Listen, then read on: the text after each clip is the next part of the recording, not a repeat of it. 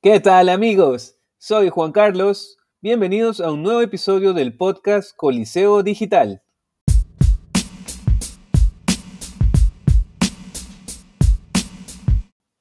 En el anterior capítulo hablamos sobre objetivos y sobre las diferentes herramientas que puedes utilizar para medirlos. También hablamos un poco sobre tus audiencias o el cliente ideal que tu empresa puede tener.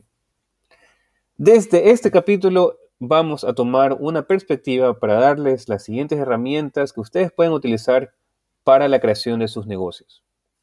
En este capítulo vamos a comenzar con el proceso de identificar cada paso que debes tomar dentro de tu empresa para crear un negocio sostenible.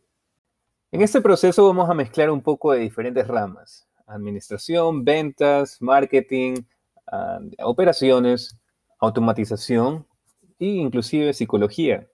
Por eso me gustaría definir este proceso como el proceso flujo, que se basa en el concepto de flujo que fue propuesto por un psicólogo en 1975. ¿Conocen el flow o el flujo, también conocido como la zona? En realidad es un estado mental en el cual una persona está completamente inmersa en la actividad que está ejecutando. Esto tiene que ver con varios puntos, por ejemplo, tener objetivos claros, concentración, enfoque, retroalimentación eh, diaria de lo que estás haciendo y mantener un equilibrio, por supuesto, entre tu nivel de habilidad y los desafíos que te estás poniendo enfrente. Esto mucho tiene que ver con la motivación intrínseca que hablamos en el episodio pasado.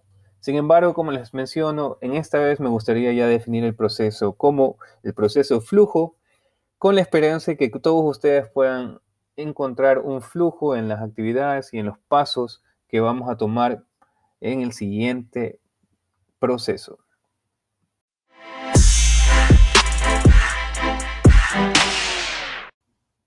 El primer paso del proceso flujo.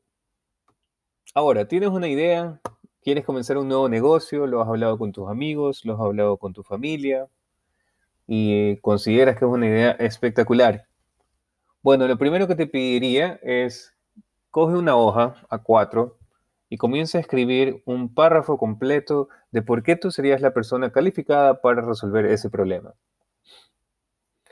Eh, puedes hablar sobre tu, puedes describir tu educación, Ah, qué tipo de cursos, qué tipo de certificaciones en el pasado pueden realmente calificarte como la persona ideal para realizar este problema. Ah, puedes hablar sobre tu trabajo, puedes hablar sobre qué tipo de empresas has visitado en el pasado, qué tipo de actividades realizaste como un profesional, qué tipo de creencias y por supuesto pasiones tienes.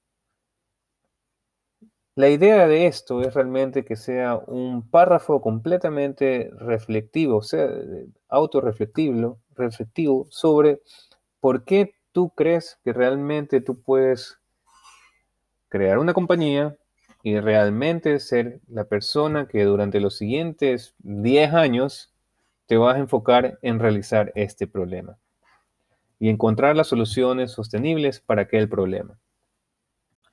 ¿Pero por qué 10 años? Bueno, esto es una métrica que varía dependiendo del negocio que estás lanzando. Te doy un ejemplo. En Berlín acaban de lanzar el año pasado un app que se parece mucho a Globo, se parece mucho a Rappi en Sudamérica, el cual realmente ofrece un valor donde te hacen entregas en menos de 10 minutos. Este app ya realmente se ha lanzado en tres diferentes ciudades en menos de 12 meses. Pero te doy otro ejemplo, Amazon el e-commerce más grande del mundo.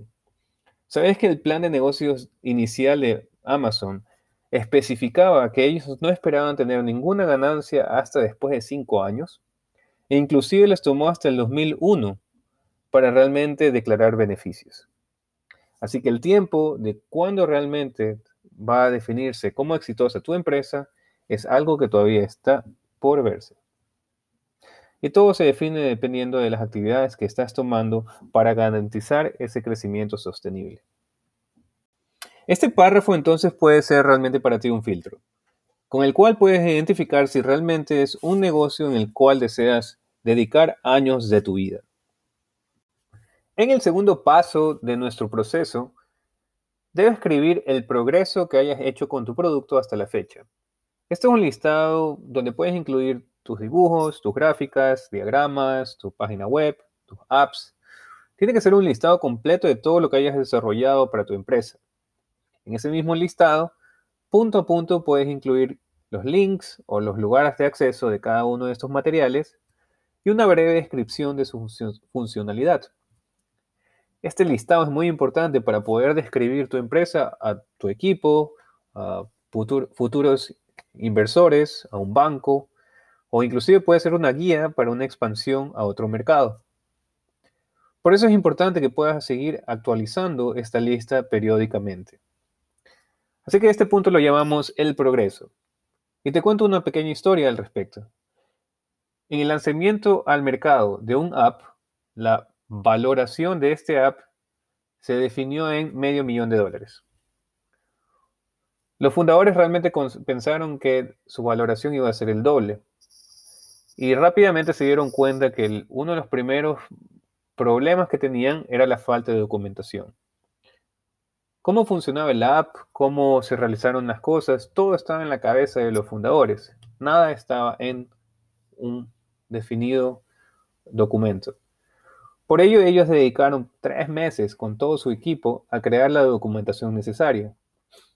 Al crear toda esa documentación y lanzar el, el producto nuevamente luego de seis meses, su valorización subió casi a dos millones y medio.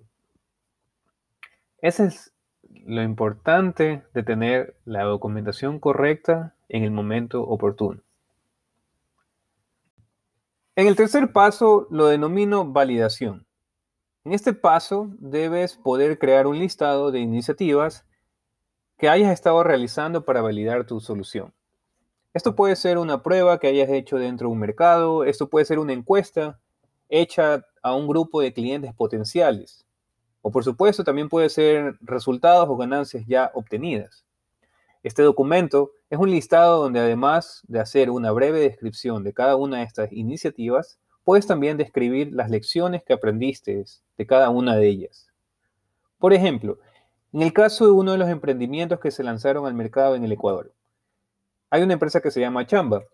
Chamba es una plataforma digital para profesionales de servicios. Una de las primeras validaciones de esta plataforma fueron realizar encuestas en diferentes partes del país, donde se encontró la clara falta de presencia digital de más del 75% de los profesionales de servicios en el Ecuador.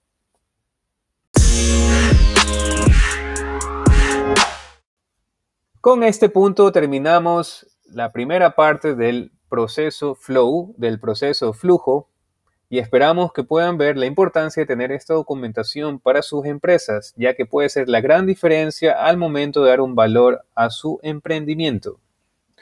Con ello hemos llegado al final, amigos, de este episodio y de parte del equipo de Serendipia les deseamos todo el éxito a los emprendedores latinoamericanos buscando un crecimiento sostenible para sus empresas. Así que en caso de querer más información sobre growth hacking, sobre SEO optimization, marketing sostenible, los invito a la página www.serendipia.es. Gracias, les deseo un excelente día.